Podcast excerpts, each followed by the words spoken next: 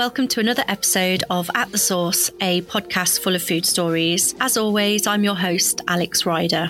So, this podcast has been running since 2018, and yet this is the first time that we've had somebody on to talk about chocolate. I genuinely can't believe it, and I must apologise for that. But I'm sure that today's guest, who is a hugely knowledgeable chocolate whiz, will help us lay the problem to rest.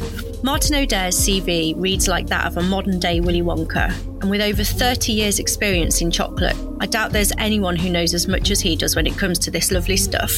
He's the co founder of Firetree Chocolates, which I discovered through a friend on Instagram. It feels like increasingly that's where I find a lot of my food stories, and I know that you're going to love this one. I read a little bit about them, had a look at the chocolate bars, and knew that I had to find out more. Hi, Martin. Thank you for joining me today. Hi, Alex. Pleased to be here. Great to have you here. I think third time lucky, so we're doing all right, aren't we? yeah, well, we'll give it a go, see how it goes. exactly. I have got so many questions that I want to ask you, but I think we need to start right at the beginning with your career. So, how did you end up in chocolate? And did you know that that was always going to be your lifelong passion? no, absolutely not. Um, I sort of went off to college and uh, went back home uh, uh, into the family boat building business, which is situated on the peninsula of Pembrokeshire. And after about a year working in the family business, it went bust. VAT came in for the first time and um, it killed most of the boat building businesses in, in the UK. So then I was sort of, um, you know, stuck in this small town, wondering what I could do, working at my uncle's bakery part time, and um, thinking this is this is a good turn up for life. So while I was working in the bakery, I was just thinking I need to escape from this provincial small town and do something exciting. Uh, and I noticed a box of chocolate on the shelf of this bakery and it said uh, a company called Lesme, uh, based in London. It was like inspiration. I thought, hmm, London chocolate. That sounds interesting because I'd seen, a, I think, a, a, film when I was younger about sort of Ghana and coffee and cocoa, and I just thought, oh, this this is probably something interesting. So I picked up the phone. and phoned up and basically said, "Give me a job." And lo and behold, they did. I mean, it was just uh, you know serendipity that uh, that was on the shelf. But uh, you know, I started then, um, uh, well, well over thirty-five years ago, uh, and I'm still learning and still loving it. Yes, yeah, yeah. No, it's each day sort of has a challenge, but but at the back of it is always this constant possibility of finding a new flavour or, or making a chocolate which is going to be really good. Why is chocolate so special? Do you think? I think because it's it's so complex um, in the way it grows, how it's sort of brought to market, uh, and also the sort of the food chemistry behind it. Fermentation and the growing is just so many things could go wrong, and yet when you get it right, all the way down the chain, you get such a kick because the, it's there, the flavour's there, the, the depth of the flavour, and it's just one of the most perfect things you could consume. I think a lot of people would agree with you on that. It's that comforting treat. It's the thing that we reach for when we want a bit of something special on a Tuesday night or we're with our friends or whatever it might be. So, yeah, I 100% agree with you there. Yeah, it's, it's, it's strange. It's, it's not an, it's not really an essential food stuff. Even though everything in chocolate is you know it, it, taken as part of a diet is great for you, it's really the sensation of of the pure flavor and aroma that you get when you eat it. I mean, the best way I can describe it is um, I'm jumping ahead a bit here. Is if you can imagine going for a walk um, along a windy headland and by yourself and you've got a piece of chocolate, you know, and you pop it in your mouth and you just let the flavors melt and flood. And it's just an experience that, you know, you're sort of experiencing things with your eyes and the atmosphere as you're walking along, but you get this wonderful sort of, you know, your tongue and your nose is working overtime to give you pleasure. It's great. That's a nice scene and actually brings me really nicely into talking about Fire Tree, which is how I discovered you and uh, pestered you to be on my podcast. So, Fire Tree, you make really beautiful chocolate. And I've actually got some in front of me now. I've been nibbling on them over the last couple of weeks, but I want to find out a bit more about this. So, so you're actually based in Peterborough, but your fire tree chocolate comes from cacao, which is grown on small volcanic islands around the South Asian Pacific. So quite far away from from here. So for about thirty uh, odd years, I worked in the mass market. Um, I worked for businesses and started businesses with other people to to make chocolate for you know, good names, but mass market names. You know, our factories were huge. And then I guess, uh, so it was always in cocoa and chocolate. And then about 2012, 2013, I started realizing I've been doing this for so long. And also, um, I was, it was just getting a little boring because I wasn't doing anything new. Um, it was just standard beans from West Africa processed in a huge way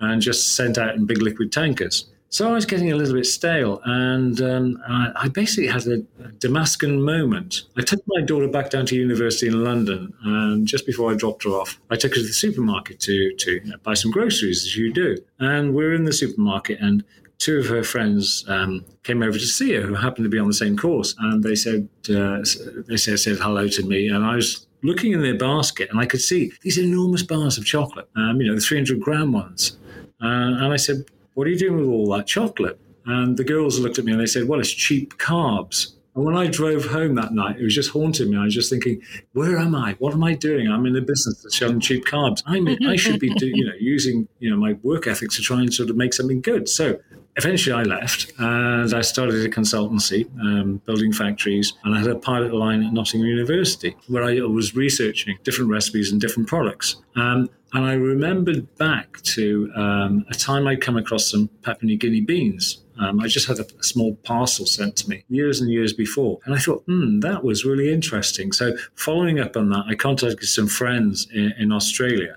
who happened to be working in the um, agribusiness um, and working for uh, some NGOs in Papua New Guinea, Solomon Islands, Vanuatu. And through that, I was able to sort of get, if you like, a list almost of all the cocoa farmers. So, so basically, I jumped on the plane and uh, and went out there. And uh, through this list, I met the government uh, officials who were responsible for cocoa. Um, but more importantly, I met loads and loads of farmers and had a look around their plantations and, and did some cut tests with them on cocoa and brought samples back to the UK. And this is probably where it started. And almost when I got back to the UK and was doing my first amount of work, I bumped into my, my colleague, my co the, the other co-founder, David, um, who brought me some beans from the Philippines. You know, I, I was quite dismissive initially because I thought Philippines beans, I didn't, hadn't heard anything good about them. So I ran them down the pilot line, and the flavour was amazing. And I guess, you know, both David and I got very excited and we decided to start Fire Tree. So in 2017, 2018, we formed a company and, uh,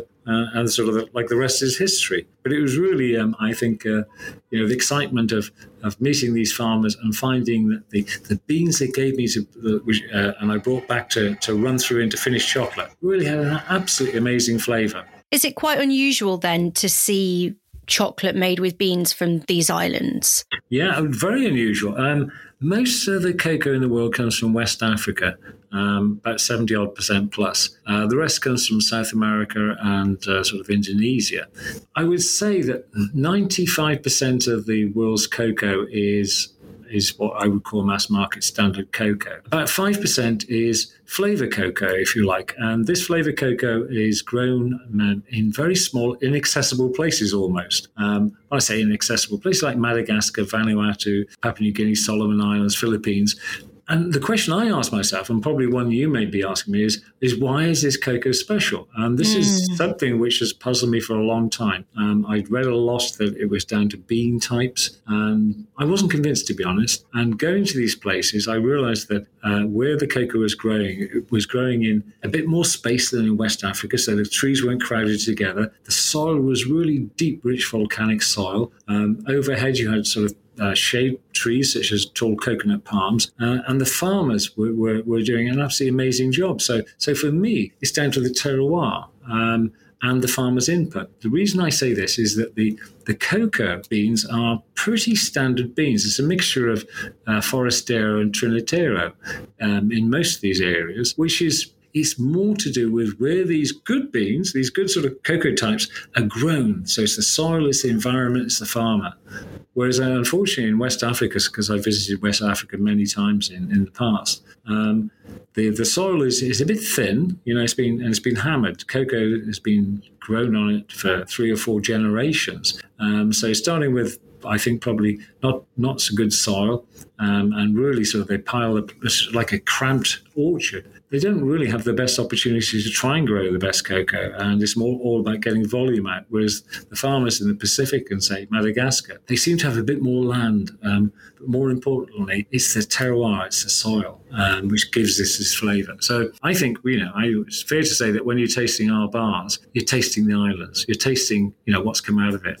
You know, people who grow their own vegetables, you know, they'll always tell you it's all about the soil. and to be honest, I believe them in lots of ways. The way that you describe it, it sounds almost like coffee or wine. You know it's it's not just about the plant it's about everything that goes around it that makes it particularly special and have those amazing flavors. So you can certainly imagine just from the picture that you're painting how a bar from Firetree that's that's come from the Solomon Islands is going to taste so different to something that's more commercially grown and mass market.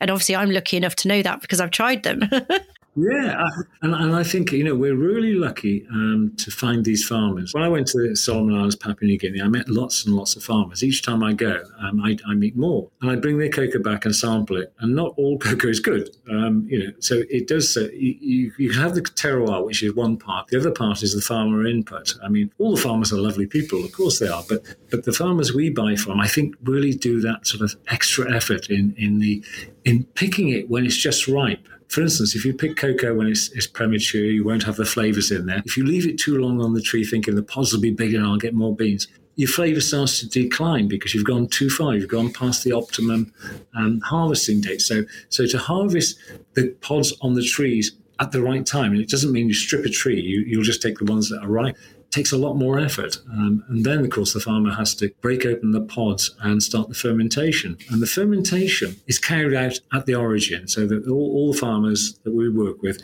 ferment, as all farmers, cocoa farmers do. You have to ferment it in the environment because, once again, it's to do with the terroir and the biome and everything is down um, in these islands. Um, and the fermentation is absolutely critical. Um, if you think of cheese and wine making and bread making, the fermentation is done here by the artisans, if you like, by the winemakers. But with cocoa and with coffee, it's done there. It's done at origin. So we rely on the super skills of these farmers um, who know just what to do, when to turn the box. When, when I say that is fermentation lasts for six days, and you, you shovel the beans from one box to the other every day um, to aerate it, to bring oxygen in, to get this process going just right. And then after six days, you break open the box and you spread the beans out on a drying plinth to dry, which takes another f- maybe five to seven days. And at any one of these stages, it can be screwed up. You know, if the farmer doesn't get it right, it's not going to be good. So, so as I say, it's, it's not just being fortunate to find these wonderful little oases of great cocoa, but it's finding the right farmers. I wonder if people realise that there is a fermentation process in, involved because it's one of those things that the more you read into it, the more you realise that it happens in so many yeah, different food absolutely. products. I mean, um, if you sort of said to me, Martin, you've got a choice. You can you can live on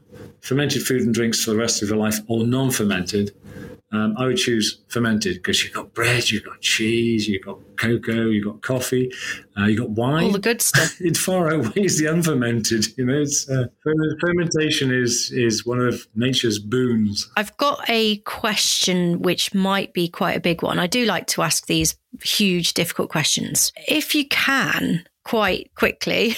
Not quickly, but um, I'm sure it's taken years and years to understand this. But how do you take the bean and turn it into a bar of chocolate? And I'm assuming that that process is quite different with something like your chocolate compared to, say, a bar of Galaxy in a commercial environment? So some things are very similar and some things are different. We, we so the, the mass market and the artisan, if you want to call it that, um, we both roast uh, our beans and we both conch and refine. But the difference, if you take a step back to the, the roasting or the selection of the beans, assuming now I've got these wonderful treasure beans and I'm ready to go, um, I roast the beans whole in their shell um, which is which is which is critical for me. And the mass market, they break the beans open and they roast the broken nibs. Now, the reason they uh, the mass market does that is that you can have beans of varying sizes, and it doesn't matter because you're going to be, break them up and you roast the nibs. Um, and it's more efficient. You don't lose so much of that valuable cocoa butter, and you, it's easier to separate the shell.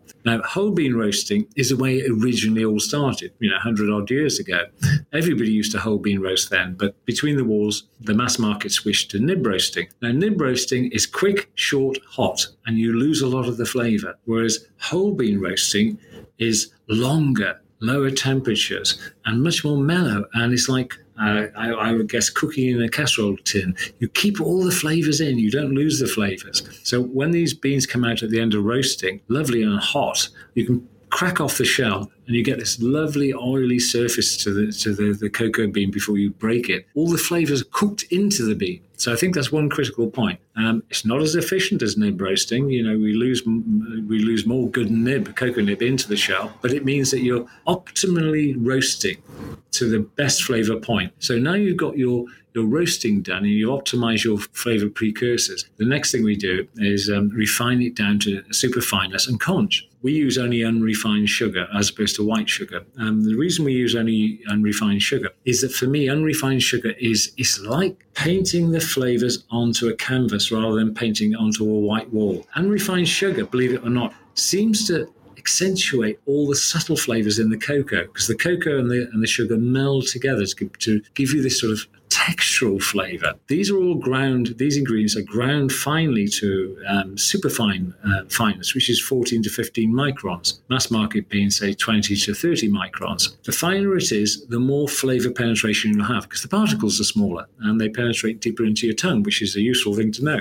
I mean, some of the fine Swiss chocolate, if you look at it, it's actually some of the better one known ones are, is also fine. So we're using it. We're using the same technology there. Now the conching, the conching is where um, we will use a large machine, which is like a huge heavy mixer, which uh, heats the product through just frictional energy inside it uh, and brings oxygen in, and all those flavor precursors start forming into fully rounded beautiful, long, complex flavors. Um, and the volatile uh, fatty acids and, and, any off flavors are driven off, as is any remaining moisture. If you've got good beans to start that's the key. The conching works for me better. You know, I can taste with my factory manager down there. We'd be running a conch on, um, just say a, a, a Vanuatu bean. Yes, this year's Vanuatu crop, and we'd be conching away for hours and hours and hours. And then you you keep tasting a little bit. You pull it offline and taste it, and you know when that flavour is just fully developed because all the flavours suddenly sort of spring out and it becomes a, a complex but harmonious flavor. Any more conching, and you actually start to break down the good flavor compounds. So you, you know when to stop. and we have to do this uh, with each new crop. And to, and, and to be honest, whenever I look at a, a new farm, a potential new farmer, I'll do exactly the same in the pilot line. So if you like, the magic we do is combined with the magic from the farmer, um, which gives you this really wonderful flavor. So when it's in that conching machine, what is it? Is it liquid or is it like? Um... Yes, it is. If you if you look if you looked if you looked inside, um, if you pull the lid up and looked inside, you'd probably get splashed with chocolate. Oh, how terrible! what, what, a what a what a way to go! Um, oh dear! But, but, it's it's like sort of um, if you've ever looked in a bread bakery and seen these sort of big bread mixers where you get these sort of mixing blades which go in counter rotation directions. Imagine it's like a very large bread mixer working the sort of the cocoa and the sugar and the cocoa butter hard, and it's this frictional heat of working it round itself um, with the air and some of the residual moisture, which which brings out all these complex flavors. So as you look in, it looks like basically like dark chocolate. So everything once you get it in, once you refine it down and get it into the conch, all the fat that was in the cocoa bean, which is about 54%, the cocoa butter, becomes free. So that's why it can, becomes liquid. And, and it looks like liquid chocolate. And you can hear it going gloop, gloop. With, with the beat of the machine and the beat of the motors, um, it almost sounds like a sort of background disco down there. Brilliant. So then how does it get put into a a bar? Is it simply poured out and then cooled? Sorry, I feel like I'm asking really basic questions, but it's so interesting. no, no, no, no, no. It's not far off. It's not far off that. The only only trick we involve, everybody has to do this, is that you have to temper the chocolate. Um, chocolate has um, uh, the fat in chocolate is cocoa butter. And cocoa butter is, is a very strange sort of fat. It's polymorphic in the sense that it'll, it, it, it can set in various types of crystal. Most sort of um, fats will sort of set in one form, if you like. And so you, you pour it into a mold, it'll set, and you tap it out. A bit think of soap, okay? That would be the same. You just, or, or candle wax, you melt it, you pour it in a mold, and tap it out. It's simple. With cocoa butter in chocolate, you're looking for one particular type of crystal. And if you can get the rest of the cocoa butter to follow this crystal that you induce in the tempering process, you will get a bar that's got a lovely snap, a lovely shine, and the flavor release is, is long and powerful. Now, if you don't get that crystal and you just pick up some of the other crystals and just let it set, you end up with something which is like a fudgy bar, it won't come out of the mold no matter how hard you hit it. and it's granular and the taste comes in a very odd way. Best example is you may have picked up a, you may have bought a chocolate bar and driven home. And while you've driven, driven home on this hot sunny day, it's melted. And you get home and you sort of pick it up and you feel the packaging and it's a bit soft and you think, oh dear. And you think, I'll put it in the fridge, it'll be all right. Mm. and you know what happens? You put it in the fridge and you pull it out a day later and it's white and yes. granular. Yeah. Yes. Okay. That's untempered chocolate. Yes. Ah. Now, if you, ah. took, if you took that bar and remelted it and tempered it, it would be just like new. It'd be perfect. Oh, interesting. The melting of it uh, on the way home in the car has knocked out the stable crystal, and you've induced the unstable crystals, which set in this granular sort of whitish um, sort of uh, form. So, yeah. So what we do is when the chocolate is ready, so when we've measured the well, when we've assessed the flavor to know it's ready and check the particle size is fine enough, so it's this super fine smoothness, we then pass this liquid chocolate through a tempering machine, which puts a, a temperature curve into the chocolate and induces this crystal, and then we pour it into the molds. And the molds travel down a long cooling tunnel um, which is a sort of band running down um, basically a tunnel which is about uh, 20 meters long. And out the other end comes the cooled bars, which tap out of the uh, the mold, a lovely, lovely, lovely shiny finish to them. And that's stable. It'll hold that for you know a year or so. You know that that condition if it's kept cool. But uh, I don't think we have a problem with them lasting that long. I was going to say I've had mine for a couple of weeks and they're just uh, it's not much left. So I I went for the the tasting pack with the five or was it seven? Seven. Oh, lovely. Seven little gems. Yeah, the 25 gram ones. Yes, that's the one. Yes, they're, they're, they're lovely, aren't they? I'm saying seven. I've only got four here in front of me because um, they've all gone. No, somebody's stolen your other three. I, well, it was me. I uh, I ate them all myself, but I think. You don't have to confess online. It's all right. the thing that I think is quite interesting is is the tasting notes vary quite a lot. And I was going to ask you what it is that influences the flavor, but I think we've kind of covered that already. You know, you, have said it's it's the soil, it's the weather, it's the the way that the the farmer is ferments them and, and everything else forms. So what I'd like to know is from your range, do you have a favorite? And then I will tell you what mine is. No, I'm not. I'm not cheating, but it, it, really does depend on the time of day. You know, um, if I think that sort of in the morning you might be in, or you're going out for walks, I would say probably in the morning I would like something perkier um, almost like Makira, because that's sort of like a, it's got flavors of soft grapefruit and you know it's, it's going places. It wakes you up a little bit. I, th- I think probably in in the afternoon, say you're going for a lovely long walk, something like I would say the the the Vanuatu because that's just comes in a lovely wave of, of almost rich traditional dark chocolate flavors you'd associate say from Swiss dark chocolate but then you get this sudden change and you get these lovely um, slightly sour cherry notes coming in and and, uh, and uh, a bit of a sort of a white wine hit in there. And it's just so complex. And so um, probably in the evening, I think I probably might go for something a bit more reflective, something like Papua New Guinea with its sort of earthy forest flavors of mm. you know mm. um, sort of truffle and uh, raisins. You know, um, it's uh, it's like you know which of your children do you love best? It's very hard for me to say, but and I do change. You know, sometimes I'll, I'll be I'll be eating say I don't know Papua New Guinea for it'd be my favourite for a few weeks, but then I'll sort of think, hmm I wonder what the old Madagascar's like. So I go and try that. And then that becomes my favorite for the next few weeks.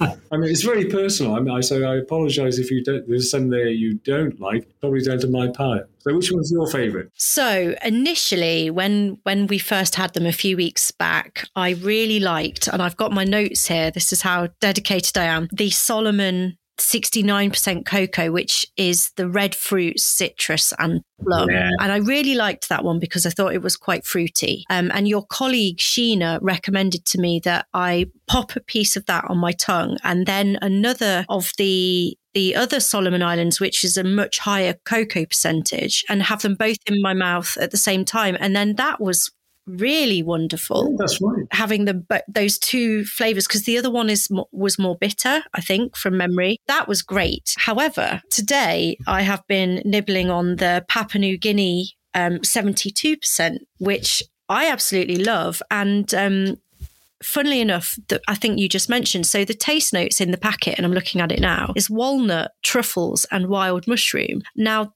they're not flavors that I would expect to see on a chocolate wrapper, but actually really really nice really nice. Yeah it's just it's just inherent in the beans. I mean the, the papua new guinea is probably one of the most verdant of the islands. I mean the the trees are draped in sort of um, foliage and ferns and sort of moss. And in this moss you get um, orchids growing back up um, and if you if you walk too fast through the sort of the almost rainforest, you get soaked. And it's got this sort of woody, almost decay smell as well in the forest as you, as you walk through it. And, and, the plantation, the whole island smells so sort of um, green. Um, that you're getting these flavors, but uh, but certainly Papua New Guinea. It's certainly the island we, we get our cocoa from. There's an island called Karkar, Karkar Island. It's about 30 miles off the northeast uh, coast, and you look at it on a map and you can see it is just a single volcano in the ocean, about 40 miles across.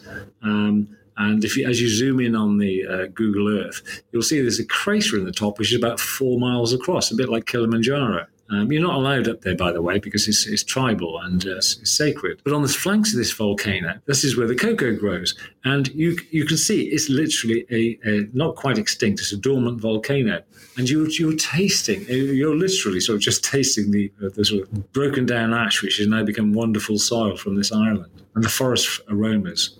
So you can tell you, you're tasting a volcano there. That's so special to think that I'm sat here in my little box room surrounded by pillows, eating something that has come from such a magical place. It's um, just exciting. I would recommend anybody just Google Karkar, say K A R K A R Island, Papua New Guinea, and the imagery you'll get is just amazing. It's uh, it's otherworldly. This must be a really difficult job for you, Martin, having to to visit these amazingly beautiful places. Oh, so jealous. Well, it. it must make a change from Peterborough. Uh, oh, it does. You know, I'm, I'm, really missing the really missing the travel and meeting the farmers. Um, you know, because uh, it's good to talk with them, and not only to talk with them. You know, we've been working with them for a few years now, so I always take the chocolate back, and I'll take the chocolate back to them, and I'll sort of say, you know, because I have to be honest with them. It's, it, it, say the chocolate you've given me this year is is great, it's the best yet, or it's good, but it's probably not as good as the one I bought from you last year. And I'll ask them why. And quite often it might be, for instance, a slight change in the climate. The growing season was maybe 22 weeks long, lovely sunny last year, and the year before was 20 weeks. Some small difference. You can't change it. But in some cases, the farmers have, they work their plantations um, almost in, I would say, a slight rotation system. So the cocoa that I bought from them may have come from those trees on that side of the plantation in previous year, um, which gave the best flavour, in my opinion, ever, if you like. So I'll say, can I have more of the cocoa from those trees? So it's being able to give feedback to the farmer for uh, him or her to know what we value in terms of flavour, uh, because the farmers, um, to be honest, they really don't get to taste their own chocolate unless I take it back to them. And I'm buying their chocolate purely based on taste. That's my first criteria. It has to taste good. So I'll pay more for better tasting beans, which I turn into chocolate. They need to know which is you know the, the best beans. Um, so it's, it's this feedback which is which is important because they're so excited when I bring chocolate back for them, their chocolate, and to know how good it is. You know? It must be really a really nice validation for the farmers and their families to to have that experience to be able to try the chocolate because you're shipping it off to miles and miles away to the UK. Yeah. You did say to me actually when we chatted on the phone a few weeks back that really good chocolate does start with the farmers and their families and that cycle sounds like a really nice working relationship. Well, what's strange is, is that, um, say on the other side Pacific Islands, uh, most of the farmers will have maybe tasted a sort of cheap, sort of compound flavored chocolate, you know, because that's what that's what you get in the sh- shops there. But they won't have tasted a, a, high quality craft chocolate, and certainly not based in their own beans. So when you give them a, a, their product back in the form of chocolate, the first expression is so slightly stunned because they, they don't know what to expect in terms of the mouthfeel and the slip of the cocoa butter. Yeah, so that, the, the, there's a slight expression on their face, and then there's the fact that there could be some potential bitterness. So you can you can register all this in the face when when they put a piece in their mouth, and then the big smile comes, and it's enormous as all the flavors start piling in, and, and invariably they start giggling. it's, it's, overwhelming in terms of you know the, the, the slip of the cocoa butter, so the way it melts in the mouth, and then there's flavor flood. Um, and and, and no, they start giggling and, and then smiling or smiling and giggling. So it's a lovely sort of reaction. And of course, they'll always try and take a piece back for the children if the children aren't there because the children are either in school or maybe somewhere else, and, and they're holding a piece of chocolate in their hand. And you say, well, you know, it's 34 degrees, it's going to melt. I don't care. I'm going to give it to the kids. Oh, that's lovely. It's just watching the expression. Also, what, what has surprised us, I think, over the last three years, we've been at shows and exhibitions. Young people have come up, um, you know, maybe eight to nine, 10, up to about 15 and you think, oh, maybe dark chocolate's going to be too strong for them, but they try it and they love it. You know, it's, it's a fallacy that dark chocolate, you know, like this, which isn't bitter. There's no bitterness or astringency in our chocolate that young people don't appreciate it. They do, you know. I mean, believe me, they really do. Yeah, I think that's a really valid point. And again, maybe that's from experiencing less high quality dark chocolate where perhaps it doesn't have the flavors behind because there is a little bit of bitterness but it's very pleasant it's not an unpleasant feel but when you've got all these complex flavors going around then that's just just part of the experience and maybe they've maybe they've had cheaper dark chocolate. I was trying trying to think about how to say that nicely. yeah, no, I think well, they've had the, the mass market chocolate. yes. That's what I was going for. Yeah. It's like the, the 100% isn't for everybody, but I mean, the, the 100% we make is the perfect, for me, the perfect expression of a good bean. I mean, a really, really good cocoa bean. Um, there's very, very few cocoa beans you can buy and make 100% uh, recipe without it being sort of bitter and, too, and just too strong. Whereas at Solomon Islands, it works. But but I can understand that people maybe think as 100% is a bit too strong. Hence, what you did, where you took a piece of a half half a piece of 100% and half a piece of 69% and put them both in your mouth, you ended up with an 84% recipe. Um, now, that's medium powerful. But the reason it works so well is because both the beans in the recipes were from the same farm. So you were melding them together. You were actually making a new chocolate in your mouth by doing that. Clever. Mm, yeah. Well, I can't take credit for that. It was it was uh, your colleague Sheena that suggested it to me. I stood in the kitchen with my other half and I said, get a bit of this in your mouth. Don't chew it. Stay where you are, and then have a bit of this. And we were both stood there going, mm. "Yeah, it was it was um, really good. Something a bit different." Yeah, taste, tasting is is interesting. I mean, tasting chocolate firstly should be for pleasure. Okay, let's be honest. You know that's what it's all about. But people sort of say, "How do you taste chocolate?" So for me, on, on a sort of almost like a professional way, and I do eat chocolate for pleasure still. I always put a small bit in my mouth, and I just sort of chew it or chomp it quickly, just a tiny bit, just to get my palate and my brain in gear and focused on that flavor. And it's funny, your, your, your, your nose, your tongue, your brain is quicker than you are of picking up a flavor. You won't recognize it or, or uh, verbalize it in your mind, but your, your brain is already there. So when you take your, your half piece to taste, to do a proper tasting and pop it on your, your tongue and just let it melt, your brain is already searching for those, those flavors. Um, so, so I think the best way, if you if you want to taste something, is nibble a tiny bit. Just get the cue, if you like, for the um, uh, all the flavors, and then put a piece in And when that bit's gone for flavors vanish from your mouth. Put a piece in and taste it properly, and you'll pick up all these waves. You should get at least two waves of flavor. Um, you get the initial rush and the build of sweetness, and the say the first sort of fruity notes, and it'll go into a little bit of a trough, maybe ten or fifteen seconds after, and then a second wave comes, and it'll be slightly different. Um, And it's these waves of flavour that I'm looking for. Oh, it's making me want to crack crack it open now and have some, but nobody wants to hear me chewing on on a podcast. No, no. Well, well at least you won't, you won't see me dribbling if I do it. You don't see dribbling on podcasts. One question that I would like to throw at you, which wasn't on the list of what I sent early on, so uh, this is a bit on on the hoof. What about chocolate pairing? What about drinks that we should have alongside your chocolate or food? Do you have any advice on on what goes well with them? Well, I, you know, I mean, it's it's become more popular over the last say five or six years. And I was skeptical initially, and especially skeptical with wine and chocolate until I tried it. And uh, I sat down with a, a person from a, um, a, local wine outlet, and we tried some wines with some some of the chocolates. And the first couple really didn't work, and then one worked. And we looked at the sort of label and looked at the tasting notes of that and the tasting notes of the chocolate, and they weren't similar at all, which is strange because we thought, okay, we, we initially started trying to have uh, a red fruit berry wine with a red fruit berry chocolate, if you like. Um, and they didn't work. Um, so sort of match, matched flavors don't don't sort of tend to work. But when it when you you've got to say, a, a, especially a red wine with a piece of chocolate, when it works, it's sort of like a, the noise of a bell, which is perfect and harmonious compared to a cracked bell. So I would say when you're sipping wine with chocolate um, and you're doing it blind almost, working your way through it, you will only know which ones work by doing it. So in other words, every three or four will not work, and then when it works, everybody who's tried it knows it works. And it's a really interesting sort of texture in the mouth. Because it goes slightly bubblegumish because of the, the alcohol is trying to break down the fat. So it's doing something really strange chemistry in your mouth. And these flavors are leaching out of the wine and the chocolate and they start tumbling over each other.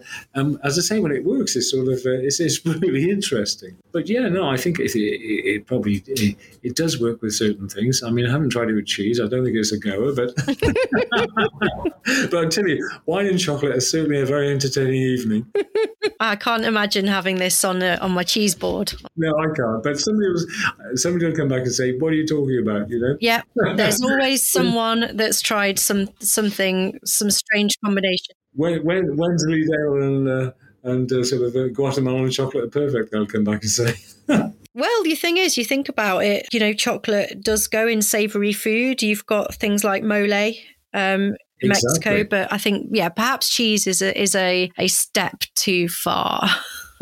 mm. So when people say, "What's the best thing you can have with chocolate?" Um, I would say solitude in some ways because you can appreciate peace and quiet. The worst, the worst time to try and taste, is, yes, is when you actually sort of face to face in a tasting group and you're sort of looking at each other's face for those cues. Um, so, for instance, when I taste chocolate in a, in a sort of uh, professional way, um, you know, I'll, I'll, tend to sort of stand up and walk away and look, look out the window or something. Anything but make contact or try and talk, because I'm just letting my sort of, you know, if you like, uh, senses interact with the chocolate and um, and not with anybody else to, I think, really appreciate chocolate. Going for a long walk uh, with with your chocolate, uh, or with somebody who doesn't ask you too many questions when you're tasting it, or if you if you're driving down the motorway and you just you know, pop a little piece in your mouth and just just don't chew, just let the flavors do their work. You know, just let your mind sort of half on the driving, half on the chocolate. I'll probably get arrested by you know, saying that, saying driving without due care and attention, but. It's a good opportunity. Don't drive and eat chocolate. well, don't drop it. Drop it, leave it. Don't go searching in the footwell while you're driving. so we've spoken so much about Firetree chocolate, and I'm sure that the listeners are thinking, wow, what is this stuff? I mean, I discovered your brand through a friend's Instagram account and just saw the the artwork first and foremost on the bars was is beautiful. And I thought oh that looks nice. And then I did my usual bit of uh, Instagram stalking that I like to do on my at the source account to find potential guests and and the rest is history. But for listeners who want to try your chocolate how can they do that? Where do they need to go? Where can they buy it? So we, we've got um, it's on sale in several outlets in London but mm, you know although a lot of people live in London the vast majority of us don't. Um, so the easiest way is just go on our website. Um, we'll we'll soon be actually um, uh, on Ocado, um, but you can actually buy it through our own website at firetree.com, and all the histories on there. You see the photos of the farmers, um, and I think there's some special offers every now and again. But um, you you, know, you can get to find out a bit more about it, and um, yeah, it's posted, and you get it in the, a day or two. I know sometimes you want to go and get it now, but good things are worth waiting for. Yes, yes. So I've been told. I'm still waiting. this isn't about instant gratification, though. You're buying something like this because of the experience and everything that's gone into it, and it's a it's a magical treat. And I would urge listeners to do what I did and get the taster set so that you could try them all. Yes, you can compare them. And I, I guess, you know, we are not a charity, but we do pay, um, you know, more than twice the average farm gate price for our cocoa because we believe it's the best. I mean, some of the farmers, you know, they'll, they'll sort of say, how much are you going to pay me? And I'll tell them. And they say, and, they, and you can see them by their expression. They think, oh, you're paying me more than I was going to ask you for. it doesn't matter. We're paying a fair price. We're paying for the very best cocoa we can buy. Um, and you know the, the, farmers are able to reinvest in their in their in their, in their crops. You know, I mean, just you an indication, fair trade. Boots and all those uh, certified schemes are great. They help farmers, you know, worldwide, but they're they're normally in the sort of you know ten between ten and twenty percent, if you like, increase over the farm gate price. And when I say we're paying twice, we're sort of over hundred percent because it's worth it. It really is because you know the, these farmers are, are, sort of putting in the extra time, and the you know the their families are actually sort of coming back into it. You know, I think the the, the artisan trade is actually uplifting some of the cocoa farmers uh, in some of the areas where good cocoa can grow. I think where, where you are paying a lot for a bar of chocolate, and our chocolate is not cheap, it's because of you know what it goes through and what the farmers do and what we do. Fantastic. Wow. I think we could keep going all night, but we are out of time. This is, do you know what? My listeners are going to be so sick of me saying, I want to keep going, but I've run out of time. Martin, it's been an absolute pleasure. I'm sure we've only scratched the surface, but on my show notes, I'll make sure that there are links to everything that we've talked about, including your website, and of course, some pictures of Karkar Island, which I'm going to Google shortly after this and just sit here with just feeling like Bristol, you know, it's just not cutting it when I could be sat in a volcanic tropical island. But there you go. well, I'll, I'll leave you with one thought. While you're sleeping tonight, it's sunny where the cocoa is growing. So the cocoa is doing its bit while you're asleep. That's a nice thought. That is a nice thought. I think we'll end on that. Thank you, Martin. Thank you very much.